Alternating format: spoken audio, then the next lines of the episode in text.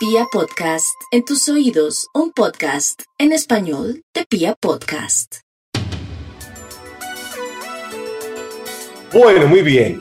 Quiero contarles que aquí llegamos a un nuevo capítulo sobre este tema tan importante de las pensiones. Mi nombre es Carlos Javier Méndez, el doctor Méndez, y este nuevo capítulo de Hablemos sobre Pensiones es un espacio en el que, pues hombre, tenemos la oportunidad de conversar con expertos, con gente que sabe del tema para resolver las dudas y los mitos más comunes que tenemos en este tema. Hoy vamos a hablar de por qué mi dinero está protegido en una AFP.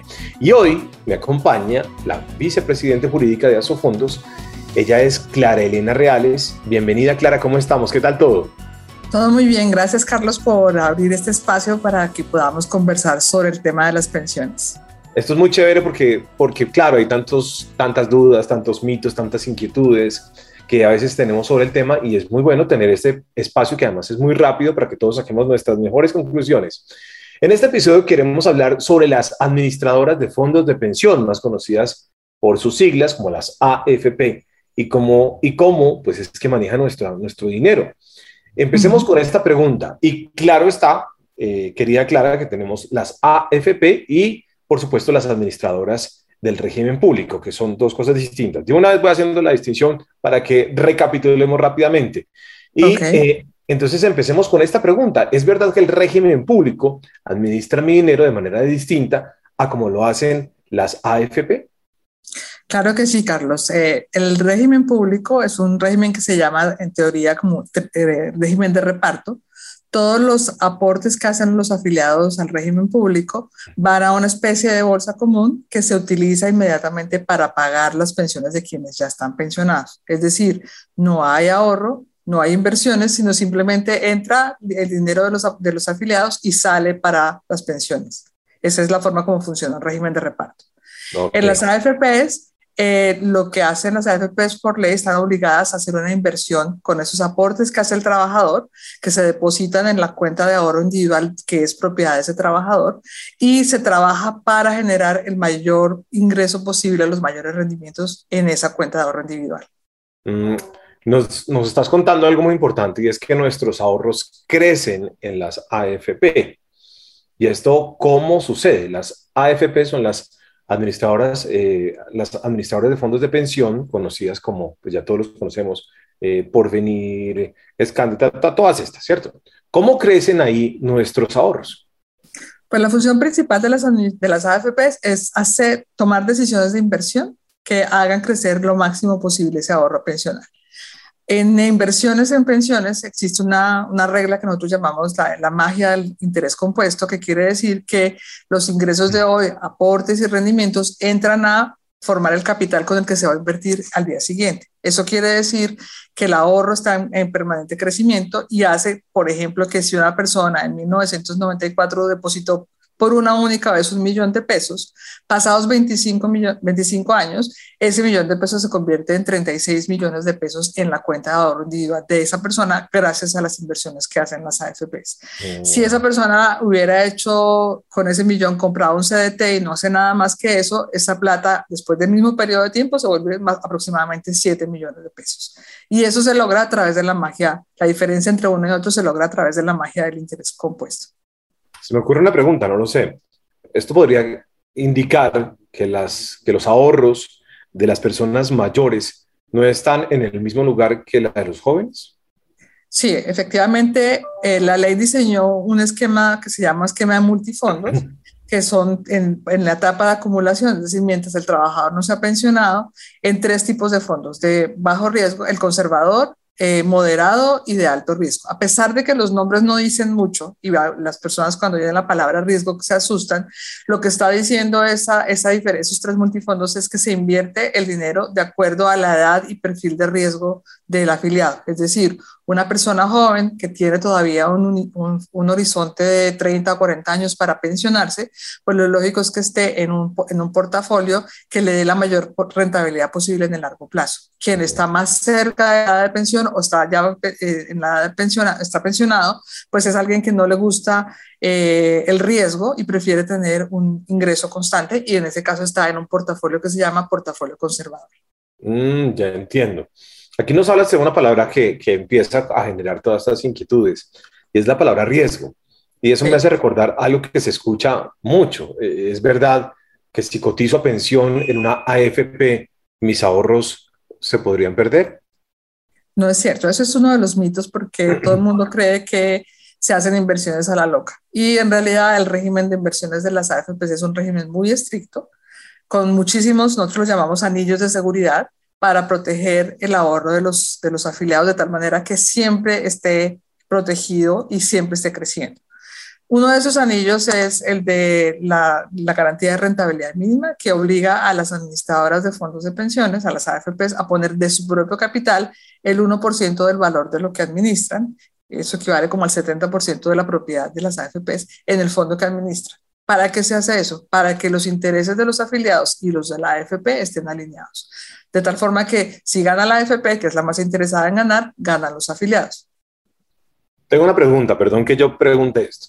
Cuando uno tiene los ahorros en un banco, hay un, seguro que es el de Fogafín, que tiene un cubrimiento hasta cierta, hasta cierta cantidad, hasta cierto monto.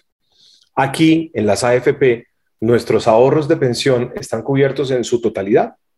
Sí, están cubiertos por varias garantías. Una es la, garantía de rentabilidad mínima, la otra es la póliza global bancaria, que es una póliza que pagan las AFPs también con recursos propios para garantizar que si hay algún evento de volatilidad en el mercado que pueda afectar ese ahorro pensional, sea la aseguradora la que pague y no la cuenta de ahorro individual del afiliado. Está el esquema de, inversiones, la, política de inversiones de las AFPs, que es eh, definida por unos expertos en inversiones y en riesgos y por las juntas de las administradoras, aprobado por la Superintendencia Financiera y vigilado permanente por la Superintendencia Financiera.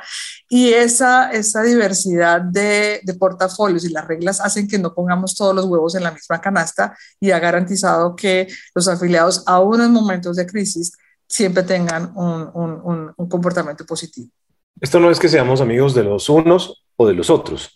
Esta es la realidad de la administración de nuestras pensiones en nuestro país. ¿Correcto? Sí. ahora que hablas de rentabilidad, que es una palabra muy importante, pues porque a todos nos gusta la rentabilidad, eh, de alguna manera, pues entonces veo que esto, además de ahorrar, de garantizar mi pensión, de tener un dinero para el futuro, pues tiene una rentabilidad. ¿De cuánto crecimiento en los ahorros estaríamos hablando, promedio?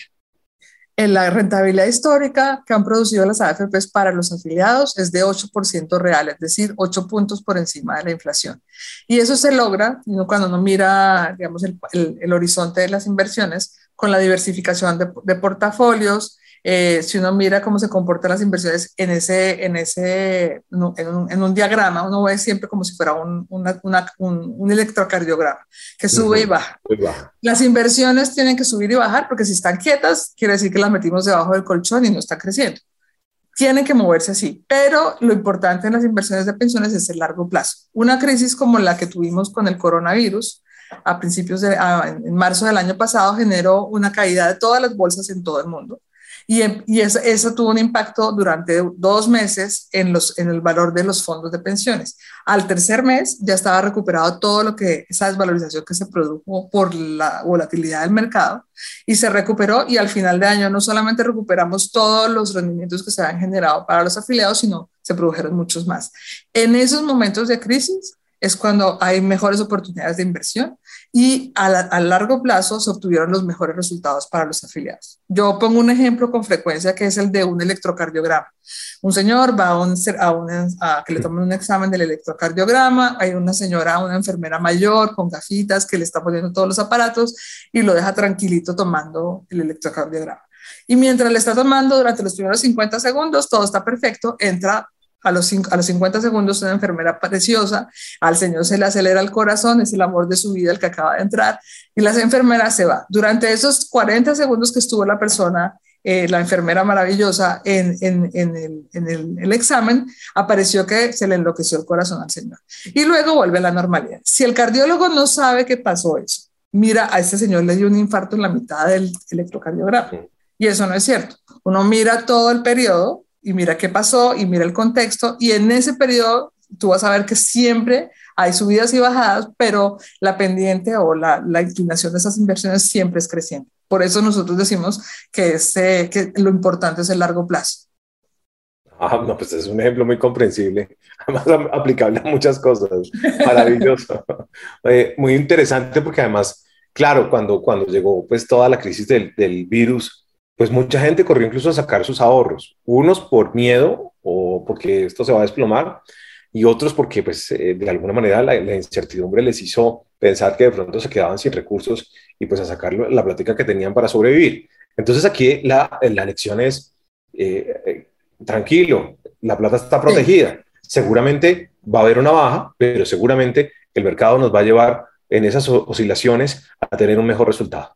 Sí, sí, realmente solo si se retiró el dinero, esa, estas variaciones se convierten en pérdidas. Mientras uno toma la espere con calma la tormenta y que pase la tormenta, con seguridad va a tener mejores resultados. Maravilloso tema porque, claro, es que esto, esto ha sido eh, eh, el pan de todos los días y, y, toda la incertidumbre y los mitos que surgen alrededor de las pensiones son muy grandes y me encanta poder eh, conversar esto con personas que saben. Las personas pueden ver los comportamientos de sus pensiones, de su rentabilidad particularmente en sus extractos pensionales. Sí, nosotros eh, eh, junto con la superintendencia se diseñó un extracto que fuera lo más pedagógico posible, en el que se le muestra al afiliado cuánto han sido sus aportes, cuánto es la inflación y cuántos son los rendimientos generados por esos ahorros. Eh, y ese se presenta como un pie, como un ponqué. Entonces, eh, uno al final de la vida de, laboral tiene un 25 o 30% corresponde solamente a los aportes más la inflación y el 70% corresponde a todos los rendimientos generados por las administradoras para esos afiliados. Disculpe si me sigo poniendo el sombrero negro, pero yo quiero acabar o por lo menos quiero que consultemos todos los mitos. El tema de los rendimientos, pues está claro, pero se especula mucho que de pronto, por ejemplo, los, las AFP un día pueden quebrar y un día nos pueden dejar sin la plática. Si la administradora se llega a quebrar, ¿perderíamos nuestros ahorros? No, no pasa eso precisamente porque son dos, son patrimonios separados. La, el patrimonio de la administradora está separado de los, del fondo de pensiones. El fondo de pensiones es la suma de todas las cuentas de ahorro individual que son propiedad de los afiliados y no pasa nada, digamos, si se han, se han, ah, se han ido de Colombia varias administradoras de fondos de pensiones y no ha afectado para nada a sus afiliados porque la nueva administradora tiene que poner de su propio capital el valor del fondo que va a administrar, eso se llama la reserva, y mantiene el capital separado de sus afiliados. O sea, no puede, no, no hay un riesgo para, para, para los afiliados de que si la FP desaparece, que desaparezcan sus ahorros. Entiendo, muy bien. Entonces ahí es de recordar que los ahorros siempre serán míos. ¿Y qué, otro, qué otro mecanismo de protección tienen las AFP? Pues ah, hay de todo, digamos, está la, la, diversificación de portafolios es una de las garantías de, que siempre nos va a ir mejor teniendo los huevos distribuidos en distintos tipos de activos. Esa, esa es la razón por la cual hubo una recuperación tan, tan positiva durante la crisis del coronavirus, tener los eh, portafolios en el extranjero, en dólares, y eso hizo que se compensaran las posibles eh, rentabilidades negativas que generaron otros activos. La otra es las políticas aprobadas por, eh, por la superintendencia y ah, por las juntas directivas de las administradoras. La póliza global bancaria que ya te había mencionado, que es una póliza que las administradoras pagan con una aseguradora en el extranjero para eventos de crisis. Y pues hay de todo, digamos, es, nosotros tenemos como unos 10, 12 anillos de seguridad para proteger las inversiones de los afiliados. Son un montón. Sí. Si ser administradora de pensiones en Colombia eh, tiene unos requerimientos muy altos, no solamente de capital para responder a los eventuales eh, riesgos del mercado, eh, sino también de la seriedad de los equipos que trabajan en inversiones. Esto me encanta, me encanta poder hablar de esto, darnos este baño de tranquilidad porque claro, además estamos en el país del Sagrado Corazón, que hemos visto tantas cosas los colombianos, y, sentir esto que me acabas de decir, de tener tanta protección de nuestras pensiones y de nuestra rentabilidad y de nuestros ahorros, pues es algo maravilloso. Y esto que acabas de decir, que para ser administrador se necesitan muchas garantías para sus ahorradores, me parece aún más increíble.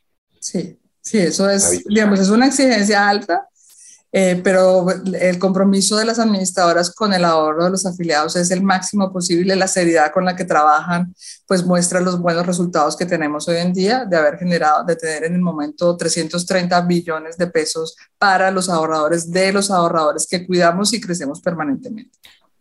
Maravilloso. Finalmente, cuéntanos, ¿hay un lugar en el que yo puedo consultar, eh, tener más información valiosa sobre ese tema?